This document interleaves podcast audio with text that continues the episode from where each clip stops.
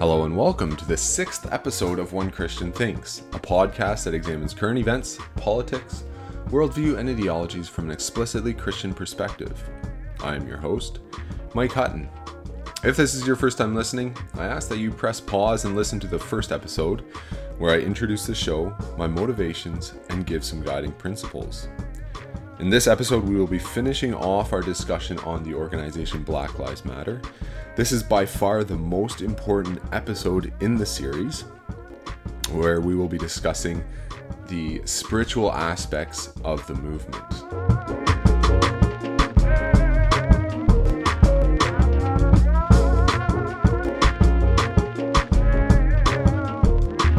So, I know it's been a few weeks since the last episode. This episode took me a lot longer to understand the material, it took me a lot longer to write the episode, but I'm actually happy that I spent the time on it.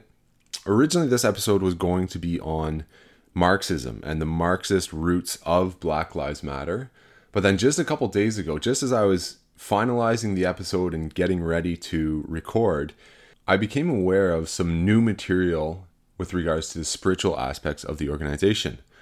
My wife brought it to my attention. It was a conversation between one of the founders, one of the original three founders in the organization, Patrisse Cullors, and the founder of the LA chapter, Dr. Melina Abdullah. In this conversation, they very specifically referred to the spiritual spiritual aspect of Black Lives Matter.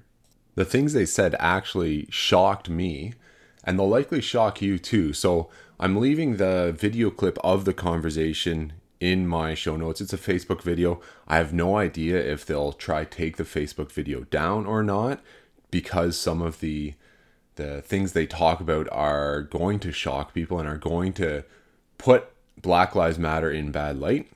But I'm going to leave the link there anyways.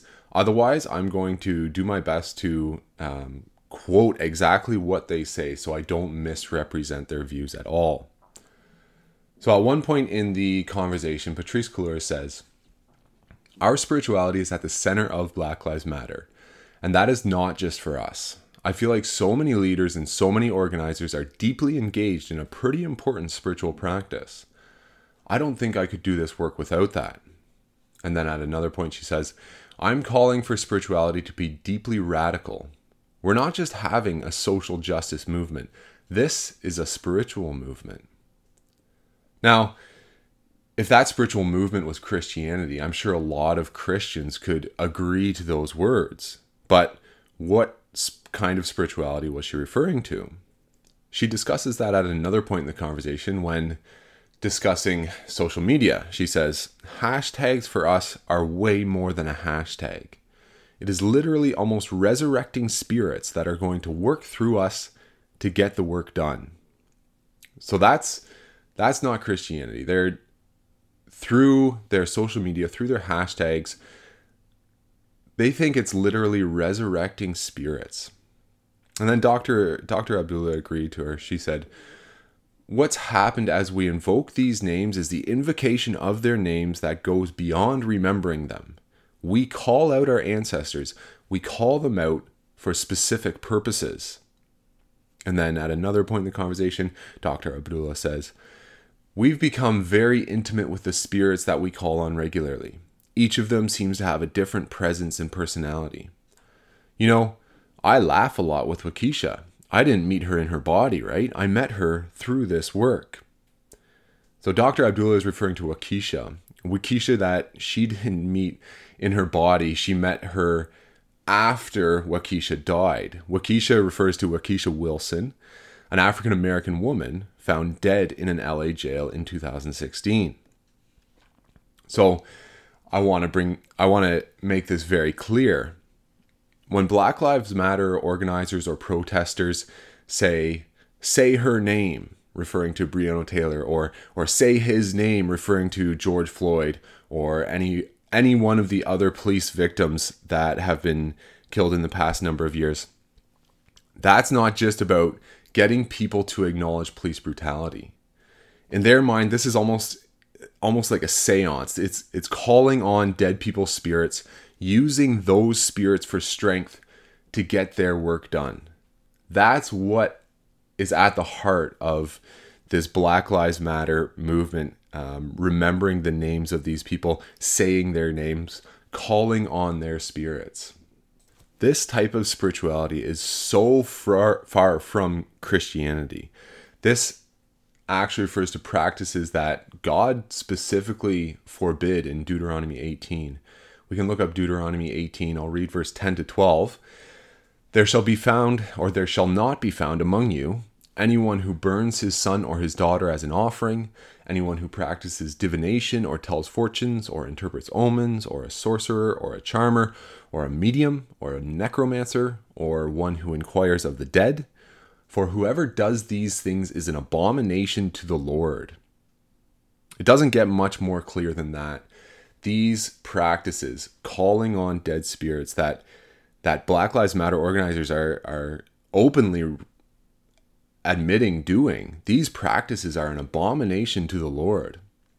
I know there's some Black Lives Matter organizers and protesters who who confess to be Christians, who confess the name of Christ and say they're doing God's work with these protests.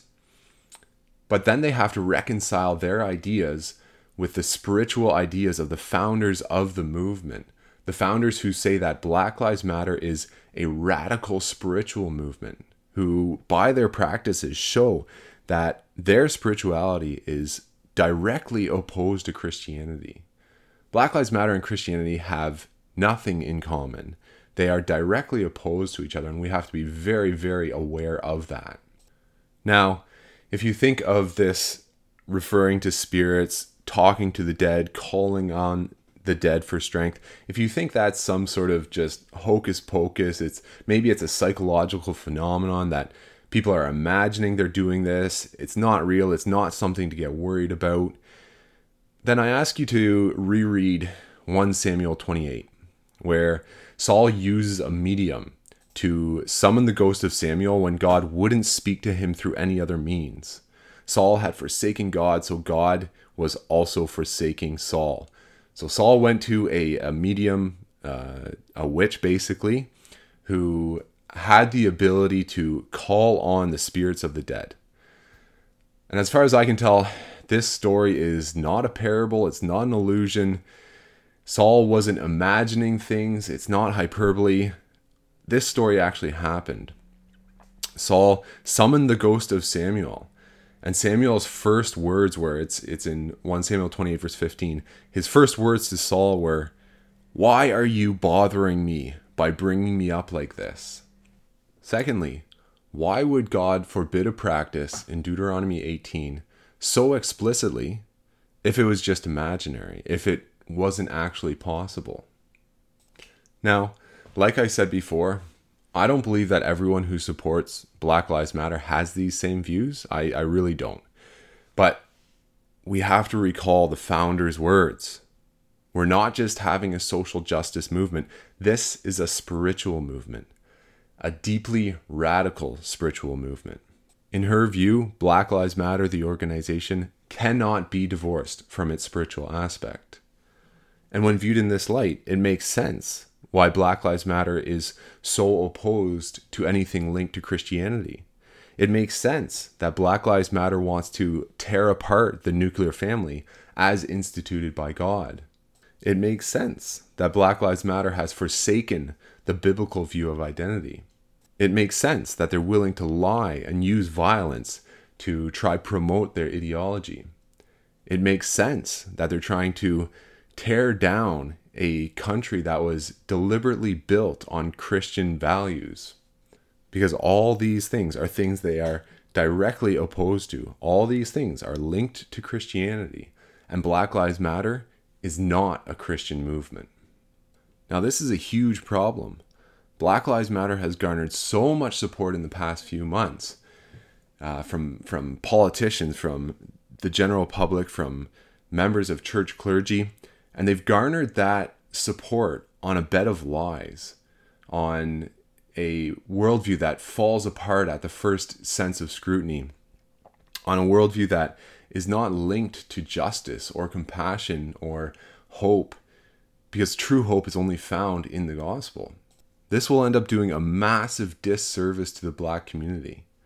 And it's no wonder that the results of Black Lives Matter is increased violence, increased racial tension, and the discrediting of actual, real justice. So, I think the discussion on Black Lives Matter can end there. I don't think we have to spend more time on it.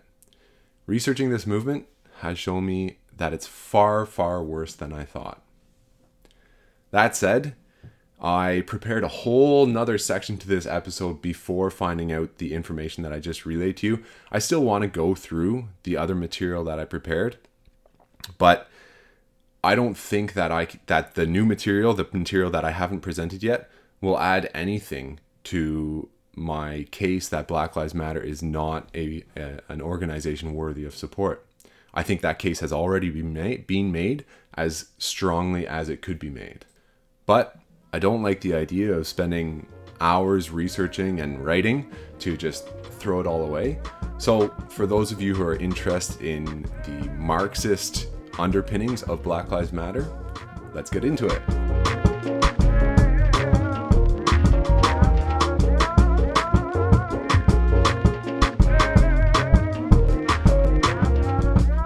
It feels a little bit weird to get into this, especially after discussing the most important aspect, the spiritual aspect of Black Lives Matter. But in the prior episodes, we've looked at Black Lives Matter from a few different perspectives, and they've always come up short. We looked at identity politics, we looked at the definition of racism, we looked at the claims of police brutality, and in all those areas, Black Lives Matter statements haven't withstood scrutiny. However, last episode, we also acknowledged that violent crime is higher in the black community. Now, why is this? Generally, within society, there's two accepted explanations. Uh, one kind of on the right wing, uh, political right wing, and one on the political left wing. The political left wing generally says it's the the difference in the black community is due to racism. Uh, the political right wing generally says it's due to culture. So let's look at the racism claim first. The idea is that higher violent crime comes from living in poverty with no way out, and living in poverty is because of systemic racism.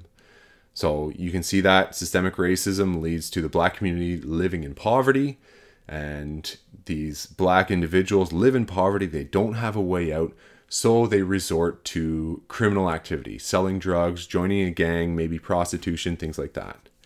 However, when we examine this, if we look at other uh, ethnic minorities, we see that this pattern hasn't always been the case. So we can look at the Jewish community. The Jews have generally been attacked and marginalized throughout history.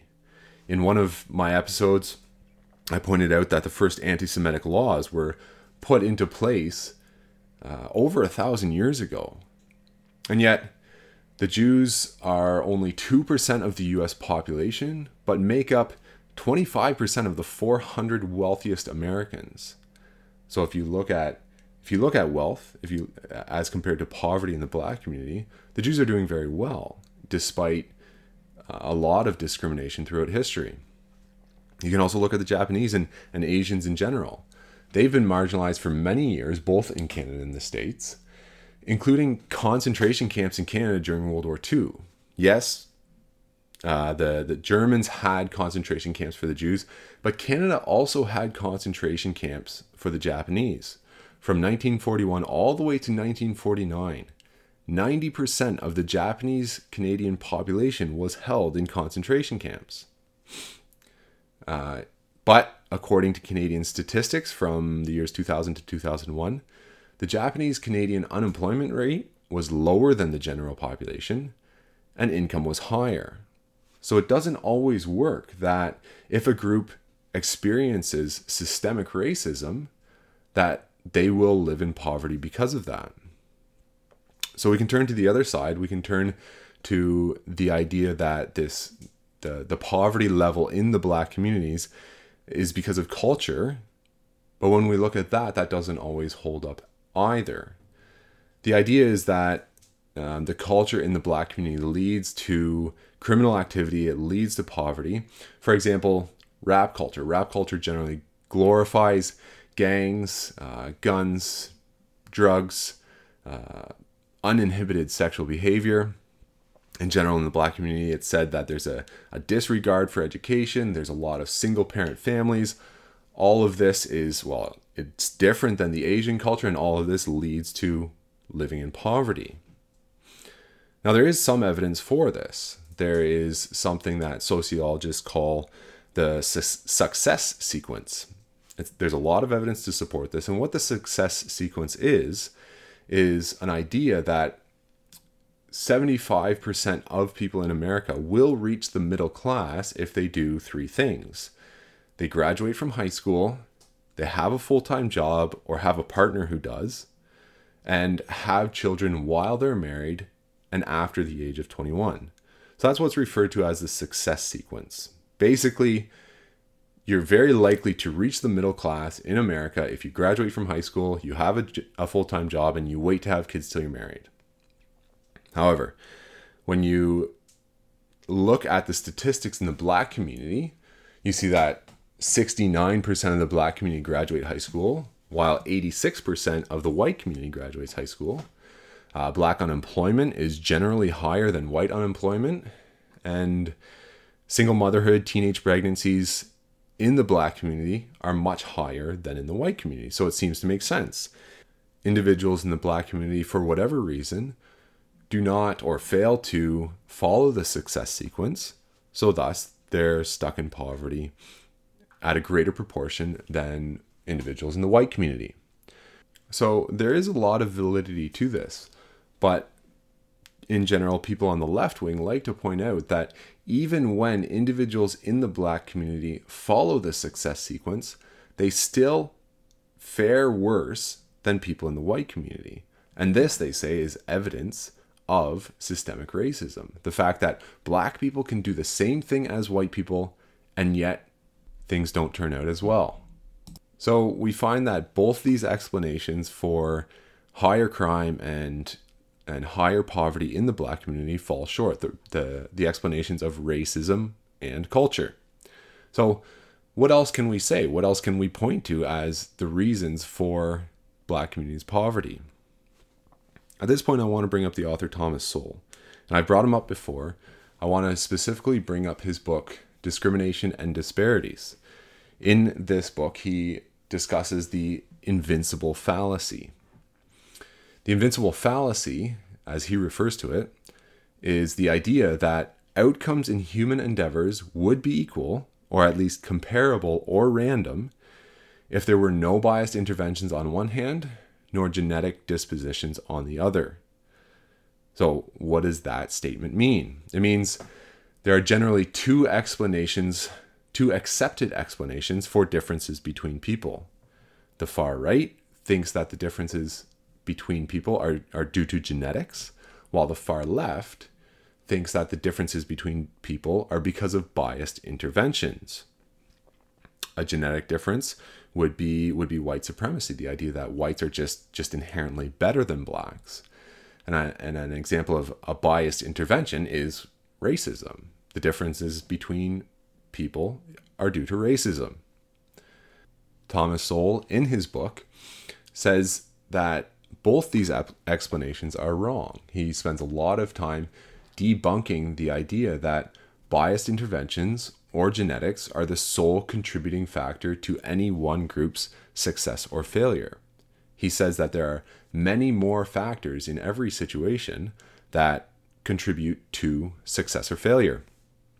Now, detractors like to really disparage his work. They like to say that Thomas Sowell doesn't acknowledge the effect of effects of racism. He's all about personal responsibility. Racism has had no effect on the black community. But I don't think Thomas Sowell is actually saying that. What he's saying by debunking the invincible fallacy is simply that neither genetics nor racism are the sole contributing factor to a group's success or failure. He's not saying that they're not factors at all, but they're not the only factor. Now, I want to investigate this invincible fallacy myself a little bit. I'm not going to spend a lot of time on the genetic side, the idea that differences between groups are due to genetics. This seems to be only supported by a minority of people, It's a view that has largely been shamed out of existence since World War II, and for good reason. We've already kind of looked into this idea in our episode on identity politics that everyone has an intrinsic value as being made in the image of God. Instead, I want to spend a little bit more time on the other side of the invincible fallacy the idea that outcomes in human endeavors would be equal if there were no biased interventions. What that means in our context is the black and white communities would be equal if there was no racism.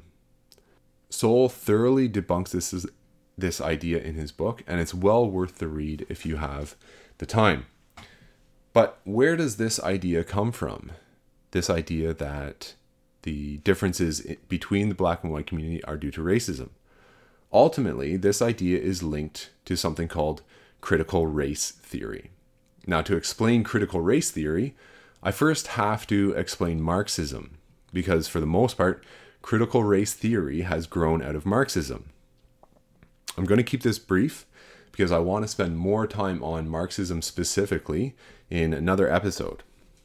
So, Marxism, very briefly. Marxism is named after Karl Marx, who came up with the idea that capitalism is exploitation. His idea was that the wealthy people, the ruling class, the elites, so to speak, which he called the bourgeoisie, they only attained their level of wealth and status because they exploited or oppressed the working class, which he called the proletariat.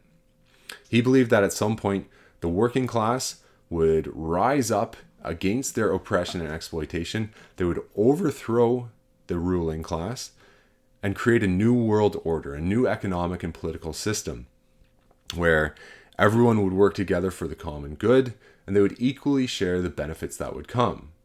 This political system was called communism.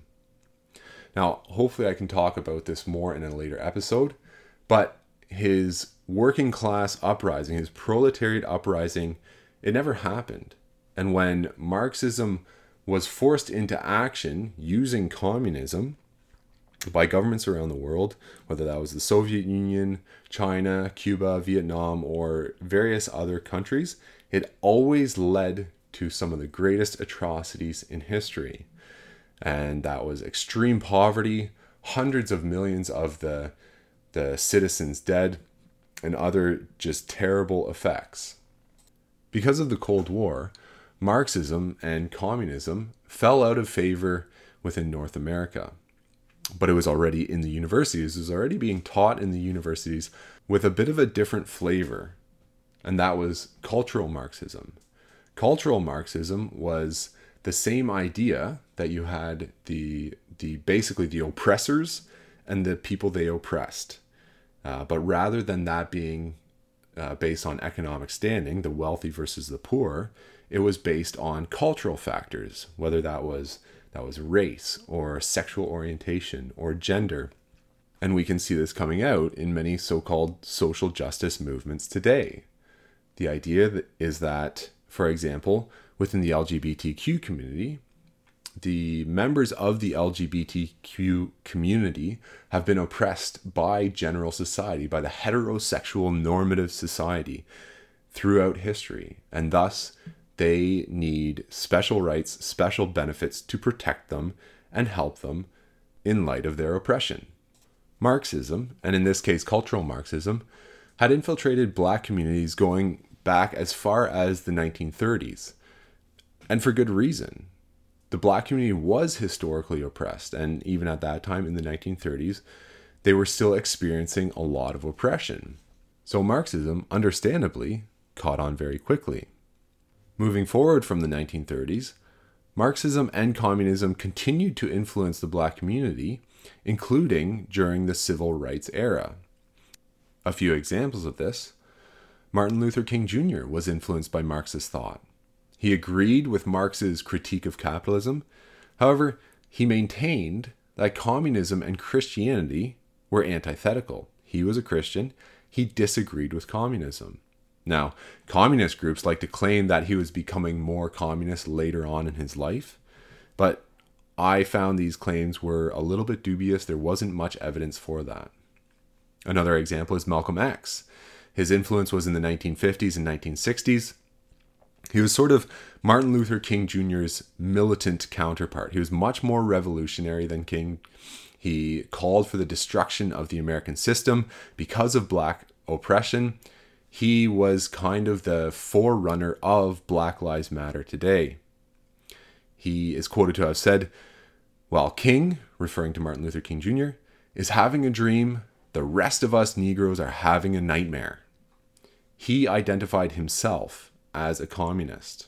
A third example is the Black Panther Party from the 1960s. They were also a revolutionary Marxist organization, and they had demands very similar to Black Lives Matter's demands today. For example, they demanded the release of all African Americans from jail and restitution payments to be made to all African Americans for centuries of exploitation and oppression. This influence of Marxism, socialism, and communism during the civil rights era seems to have made its mark, and it continues to influence the black community from that time to today. One example of this is with the trial of O.J. Simpson in 1995. So, the victorious defense of O.J. was celebrated by many people in the black community, not because an innocent black man was successfully defended but because a black man and a black defense lawyer were victorious over a white criminal justice system. It had nothing or very little to do with O.J. Simpson's actual innocence or guilt. Some people even say they assumed or even knew that Simpson was guilty, but they celebrated nonetheless with his victory. This is very similar to the Black Lives Matter protesters today marching in the streets, protesting for the release of all imprisoned blacks, and chanting that they support black criminals. You can also see more evidence for this Marxist infiltration of the black community with the disproportionate voting of black people for the Democratic Party. The Democrat Party in the States is the left leaning uh, political party. They continuously make promises for larger social programs, whether that's welfare or education funding or or healthcare in general increased social programs moving the states along the political spectrum towards socialism Joe Biden even said at one point he's the he's the Democrat pres- presidential candidate he said if you don't vote for me you ain't black and that kind of implies that the black community you need us to help you. You need extra social spending. You need extra social help so that you can get out of your situation, out of poverty, out of reliance on crime. But the socialist policies haven't necessarily helped the people they're supposed to help, particularly the black community. So, for example, increased welfare spending has actually rewarded single motherhood in poor communities, it's actually better to raise a family as a single mother than as a mother and father because you get more money from the government. This has only led to increased single motherhood in the black community and thus leading to increased poverty and increased crime in the next generation.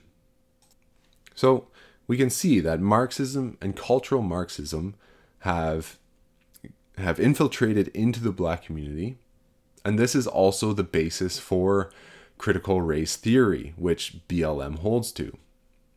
Critical race theory, according to Britannica.com, is the view that the law and legal institutions are inherently racist and that race itself, instead of being biologically grounded and natural, is a socially constructed concept that is used by white people to further their economic and political interests at the expense of people of color.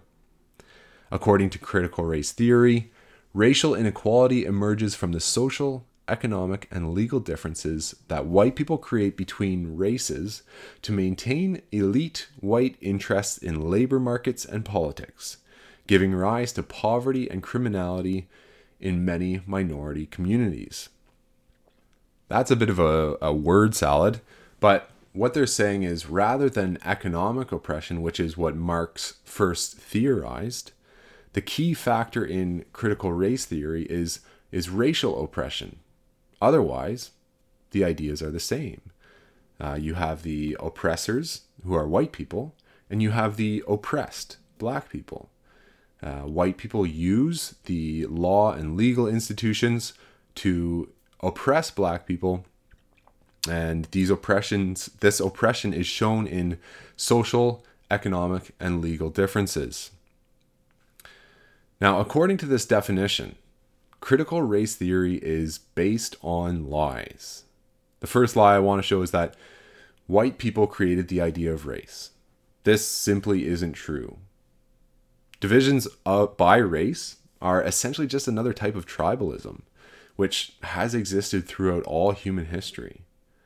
The second lie I want to point out is that white people and white people alone use the idea of race for their own benefit at the expense of other people.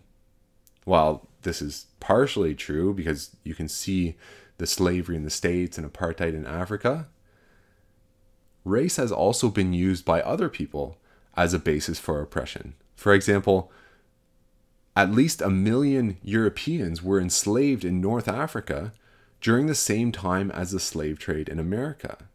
Slavery is not isolated simply to the United States, but it has occurred throughout the world, throughout history. This idea that white people and white people alone are oppressors and people of other skin colors or ethnicities are oppressed just simply doesn't hold water. Now, to tie this back into the invincible fallacy that outcomes in human endeavors would be equal if there were no biased interventions, the biased interventions, according to critical race theory, are the social, economic, and legal differences that white people create.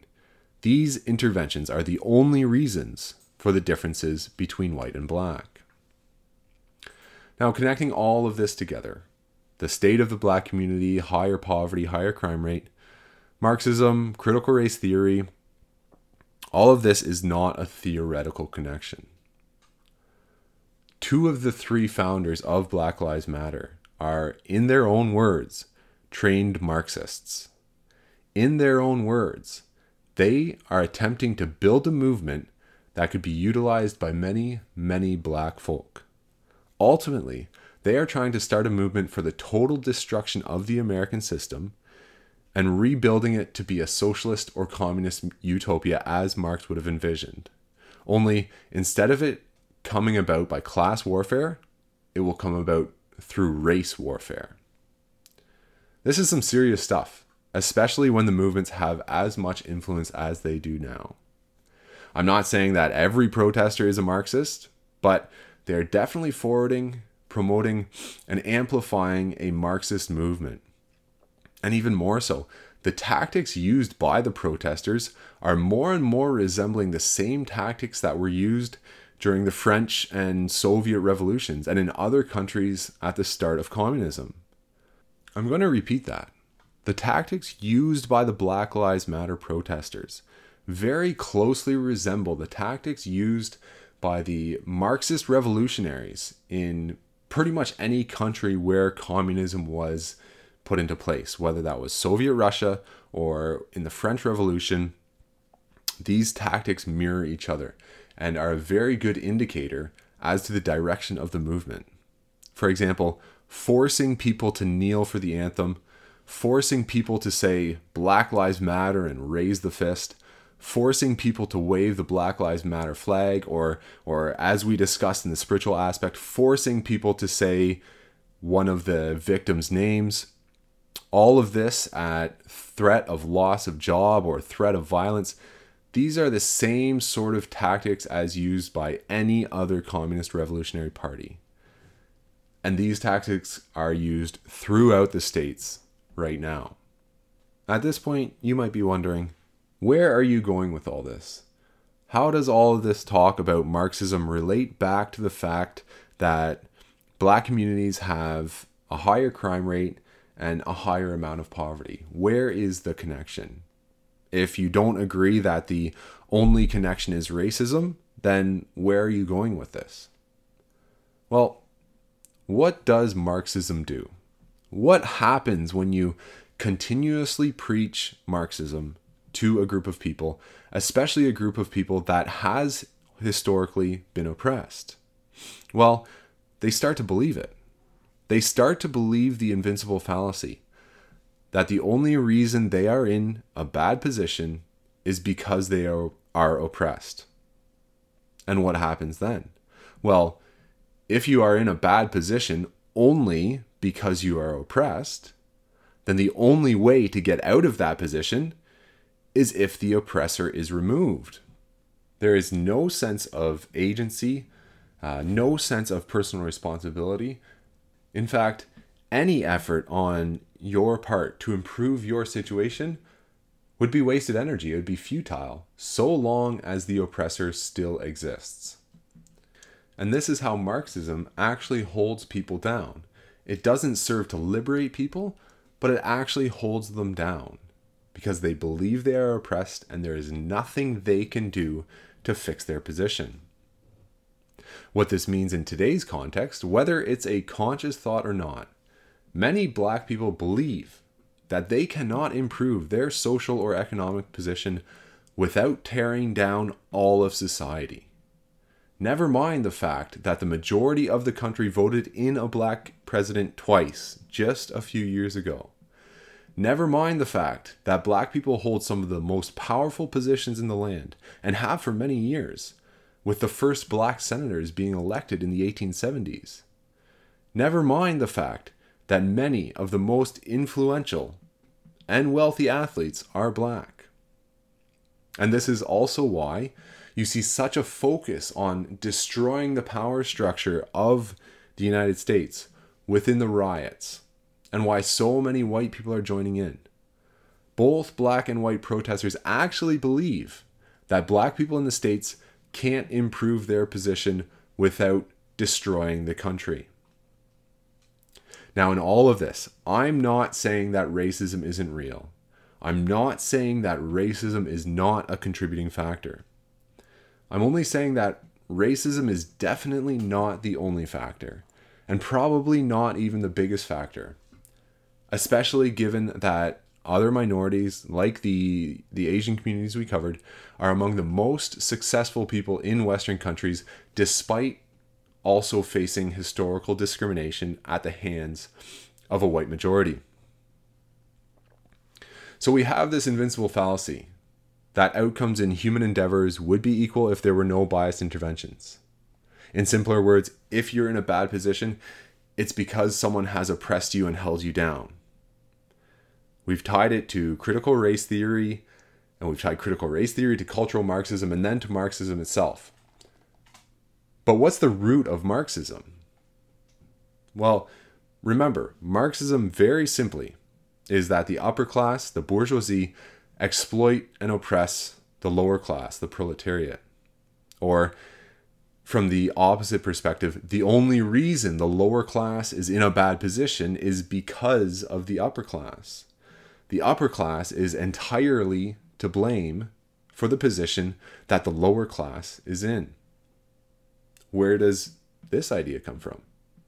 Well, let's let's go way way back. Back to the Garden of Eden and the fall into sin to summarize that story very quickly, God created man in his image without sin, but man, tempted by the devil, disobeyed God and fell into sin.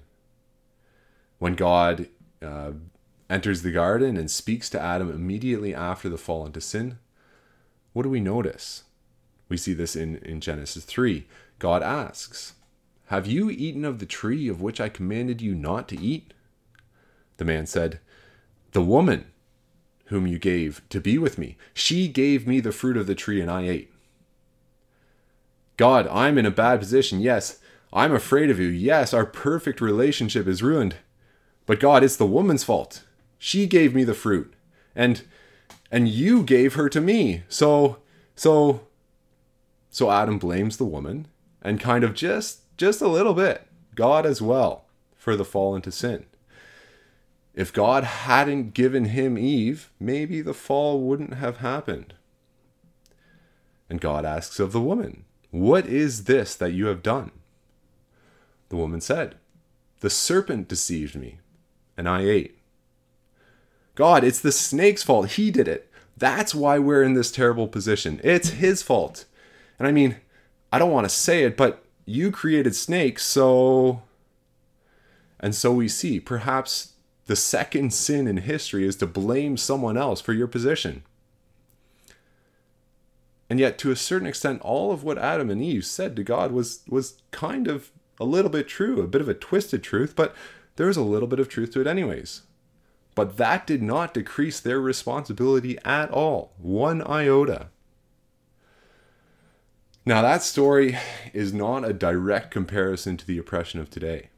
Adam and Eve were created without sin, and they fell. Living in a state of sin was entirely their fault. Whereas after the fall into sin, oppression is real. Oppression exists. Slavery has happened and still does happen. It's often just a little bit more hidden now in the case of of sex trafficking. People are genuinely oppressed beyond their control. But the answer to this oppression is not to turn further away from the Bible with a revolutionary, militant, Marxist uprising. The real answer is to turn back to the Bible. The first step in this is to see everyone, all people, as having worth only because they are made in the image of God. We've already discussed this. This is so, so absent in today's culture. So often, people only have worth if they are the same race or accept the same ideology or do what you want them to do. Anyone else is worthy of hate, is subhuman, and should be destroyed. This shows up in almost every discussion, whether it's abortion or immigration or climate change or racial issues. If you disagree, you must be shamed, exposed, humiliated. You must lose your job, your friends, your family, and perhaps even your liberty and security. There is no intrinsic value for human life anymore. Going even further, the abortion issue itself and even doctor assisted suicide and euthanasia are clear examples of the devaluing, the dehumanizing ideas that are progressing in society. But that's not the only lesson we can take from the Bible. Because Genesis 3 continues on. After Adam and Eve made their lame excuses by blaming literally everyone they could. In Genesis 3, after the fall into sin from verse 14 and on, the Lord proclaims curses, curses that resulted from the fall into sin that would negatively affect the serpent and all of humanity. But in those curses, there's also a promise. There's also hope. That's the promise of a redeemer, the promise of the gospel that Christ will come and redeem humanity, putting all who believe in him and confess his name once again on a proper relationship with God, and the devil will be destroyed. So let's just get that straight. Adam and Eve, created without sin, disobeyed God and fell into sin. They blamed everyone they could, even kind of pinning some blame on God in a bit of a, a backhanded fashion. And yet, God, in His amazing grace, promises a Redeemer to make everything right again. It is this promise that gives us hope, no matter what your situation today. It's not in some Marxist idea uh, whether that's cultural Marxism or critical race theory, those theories don't give real hope. It is in the promise of the gospel, the promise of Christ dying for your sins and putting you in a right relationship with God once again. It is that promise that gives hope for today, no matter what your situation is, no matter how you are oppressed. Now, I'm not saying, I'm not saying that oppression doesn't exist. I'm not saying that all we have to do is preach the gospel and it will make everything in this life hunky dory. Oppression doesn't matter. I'm not saying that. I thoroughly believe that as Christians, we have a duty to fight for the oppressed in this life. But regardless of what actually happens in this life, we also know that justice will be done. We have the hope that only the gospel brings, that if we believe in Christ and his death for our sins, we will be put in a right relationship with God. And that promise stands no matter what your position in this life actually is. So that's the end of the series on Black Lives Matter. There were a few things that I still wanted to talk about, but this series has gone on long enough. There are other things I want to talk about as well. Hopefully, I can get back to some of the themes later on, not specifically with regards to Black Lives Matter, but with regards to other movements and ideas within society. Next episode, we'll be talking about COVID. I touched on COVID in my second episode, but it's been a few months since that episode, and in that time, uh, a lot has happened. I think there's a lot more to discuss, particularly with uh, kids going back to school and the threats of, of lockdowns and mask orders and all sorts of other ideas that are kind of going on in the background. It's often tough to know what to think. It's tough to uh, know what our response to this should be, especially as churches. So I want to have a an episode dedicated specifically to COVID. Um, if you have any specific questions for me that you're interested in my perspective on, feel free to email them to me or send them to my Facebook page. Um, I'd love to hear some of your feedback on this episode as well and the rest of the Black Lives Matter series. Feel free to get in touch with me about that as well. I also want to point out one thing that you may have noticed. With this episode, I attempted to do something a little bit different. All of my previous episodes were completely scripted. I basically read the whole thing. I'm trying to step away from that, uh, instead, presenting just off of notes to try make things a little bit more organic, a little bit more authentic. Let me know what you thought. It's it's a lot more difficult. It takes a lot longer to record, but hopefully you can you appreciate it and hopefully it, it adds something to the podcast and doesn't detract. Let me know what you think. Of course, if you appreciated this discussion, I ask that you subscribe to my podcast through whatever podcast hosting service you use. You can also um, like the Facebook page. Every time we post a new episode, it will show up as a notification on that page. So it's an easy way to keep track of the new episodes.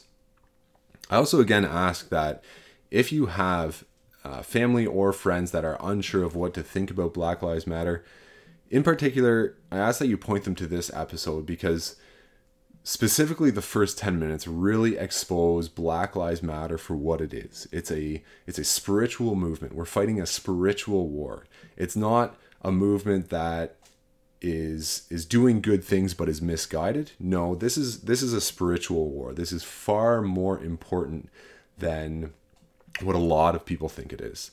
So i just ask that you you share and and spread this episode so that people can understand what is actually going on uh, if you want to get in touch with me, my email is oct at allmail.net. That's OCT as in One Christian Thinks at A-L-L-M-A-I-L dot net. Thanks for listening, and until next time, keep thinking.